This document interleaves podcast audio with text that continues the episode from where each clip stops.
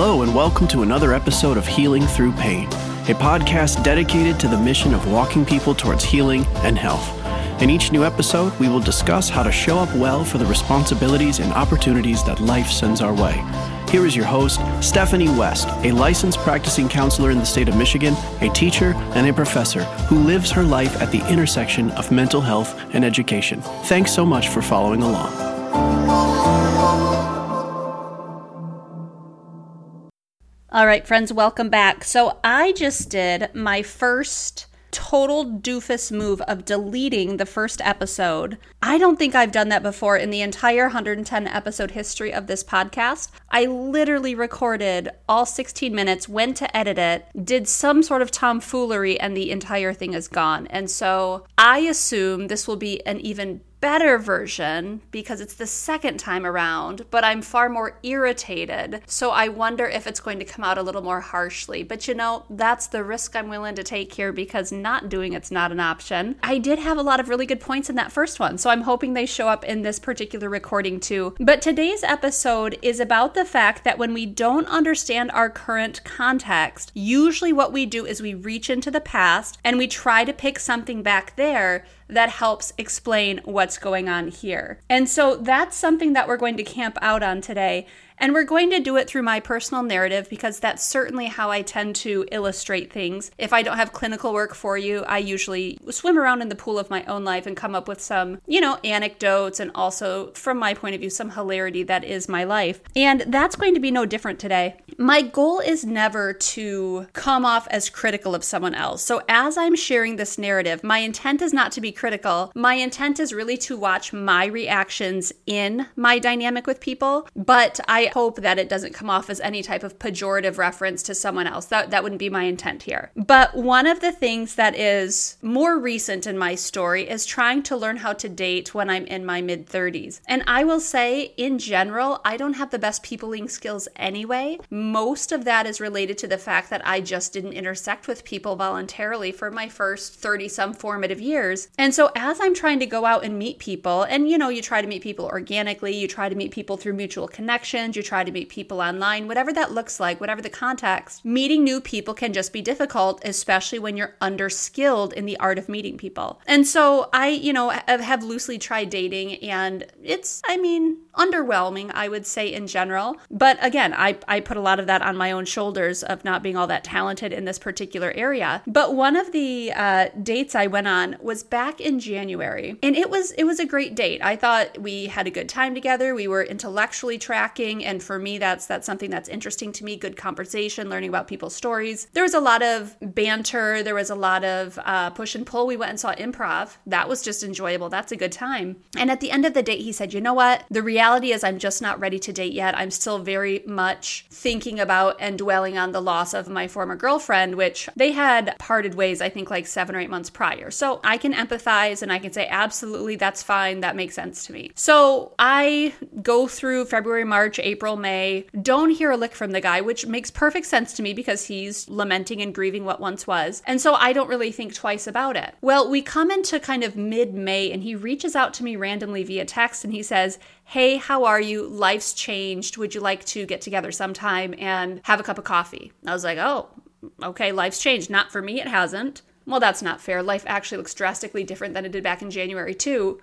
But he sounded like he wanted to share some life updates, so I was like, "Okay, sure. Let's let's go hang out. That sounds good." What was interesting was that the next 3 text messages, they all came within moments of one another. So the first one said, "Does tomorrow work for you? I'm on my way to a tennis match tomorrow doesn't work. And so I was like, okay, well, tomorrow wasn't a thing for me anyway, but certainly um, it doesn't work for you now either, apparently. And so that's a okay. So I don't hear from the guy for like another week. And then he calls me and he calls me on Memorial Day, just kind of out of the blue at the start of the day and was like, hey, what are you up to? How are you doing? This is what I'm doing today. And just shares about life. It was about a six minute conversation. Now, the fact that I know it was six minutes probably implies that I was being a little bit kind of petty there. Like, what, what is this? I don't understand this. But so far, you know, we've had the first first date, we've had this giant gap in time, we've had the offering of hanging out, and then kind of the ghosting, and then we have the phone call. And so I don't know how to make sense of any of this. Well, I go to Greece, I come back from Greece, and he and I go out for dinner, and it was a really good time. We go have sushi, we go to a beer garden, we listen to live music, and it's just really enjoyable. And at the end of the date, he just says to me, he says, I think, you know, I think we should just take things slowly. So I said to him, I said, hey man, it's your world. I'm just living in it. I have no way of making any heads or tails of what's going on here. And so one of the things that we do then, because I don't understand this current context, is we reach back into our history and our, our pain points tend to inform us. So I'm thinking in my head, because we don't have effective communication going on right now about what this is or isn't, like we're, we're not putting language to it. So my brain is going to put language to it based on things that have happened in the past. So I think through things like, oh, I think he's indifferent, or I'm feeling really overlooked, or he's being dismissive, or whatever thing I've experienced in the past, or whatever pejorative language I want to put with it, I'm making assumptions about this current context based on things that have happened in the past. And one of the key pieces of health is that we need to update things when new situations arise. Now, I've literally never in my past gone on a date, you know, a first date, and then gone on a second date six months later. So there is no one to one comparison. So my brain is just trying to make sense of this. So instead of letting automatic thinking fly, which automatic thinking is saying, you're being dismissed, he's indifferent, you're being overlooked, all of the things, I can disrupt my automatic thinking by starting to ask myself some questions like, what else might be going on here? And so, one of my theories is that this man is actually very much in love with his life and he loves what's going on. And maybe he doesn't have a lot of time for dating. And that's okay. If that's where he's at, that's fine. But I can talk myself through alternative solutions. It's not just you're being overlooked, he's indifferent. It's, well, he's got stuff going on that's important to him. And this might not fit really well with his life right now. And that's okay. Now, instead of asking questions about the context, I can ask me questions about myself. I can say, Steph, why does this feel so uncomfortable? for you? Why is it a big deal that a, a very nice gentleman buys you dinner in January and buys you dinner again in June? Why is that a problem for you? I can also ask myself, well, what answers do you actually need right now? And I'm putting need in quotes because that's what I'm asking myself. What do you want differently in this situation? And I'm thinking, well, I just want to understand what the situation is. But the point is, I don't have to figure out what the situation is for him or for for he and I. I've just got to figure out what the situation is for me. That's what I need to sort through. And so if I'm sitting there saying, Well, I need to know right now what is this? Well, how is that going to help anything? So we can have a conversation with ourselves that can disrupt the automatic thinking that's going on. We can ask ourselves questions. What that does is that helps delay the need for instant answers, you know, really working on that cognitive flexibility of what else might be going on here, what else might be happening. And we can learn to tolerate the distress of the unknown. But the bummer is if we don't work on combating some of those automatic thoughts, what's going to happen is we pull from our history and it's going to inform our current emotions and specifically our current emotional volatility. And that's a little bit of an issue. So if I call this guy and I'm like, what's going on here? You're dismissing me. I'm being overlooked, yada, yada, yada. That's not reality. That's not what actually is going on here. That's something that I've pulled from the past and I'm superimposing it on the present to try to make sense of things. And we do that often. And so I want to encourage you to think through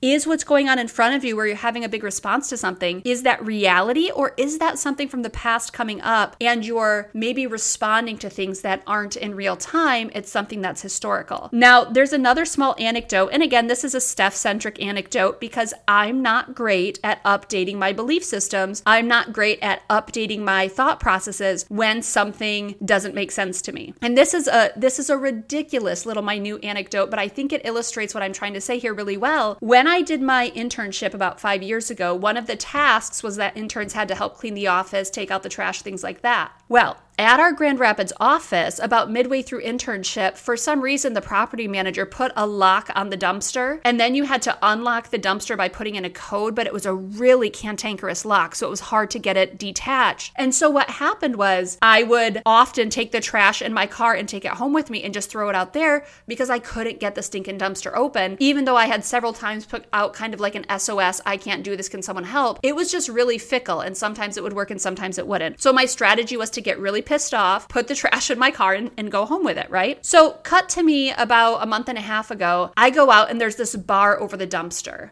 And I'm like, they've done it again. They've locked the dumpster. What is going on here? And so I, I try to open it, and this bar is securing it. So you can only open the corner of the dumpster maybe three to four inches. So I'm like, I am not hauling trash to my house. I'm done with that chapter of my life. I'm not an intern anymore that's got to do all these things. I take the trash out of my own volition, for Pete's sakes. So what I do is I open up as far as I could stretch the corner of the dumpster and basically needle the trash in through the corner, like not piece by piece, but almost piece by piece. And it was just the grossest thing. But I got it in there and I was like, haha, you will not lock the dumpster on me. Well, the next week it's locked again, or obviously that's that's what my um, faulty thinking is telling me. So this time again, I wrench open the corner and I start needling it through.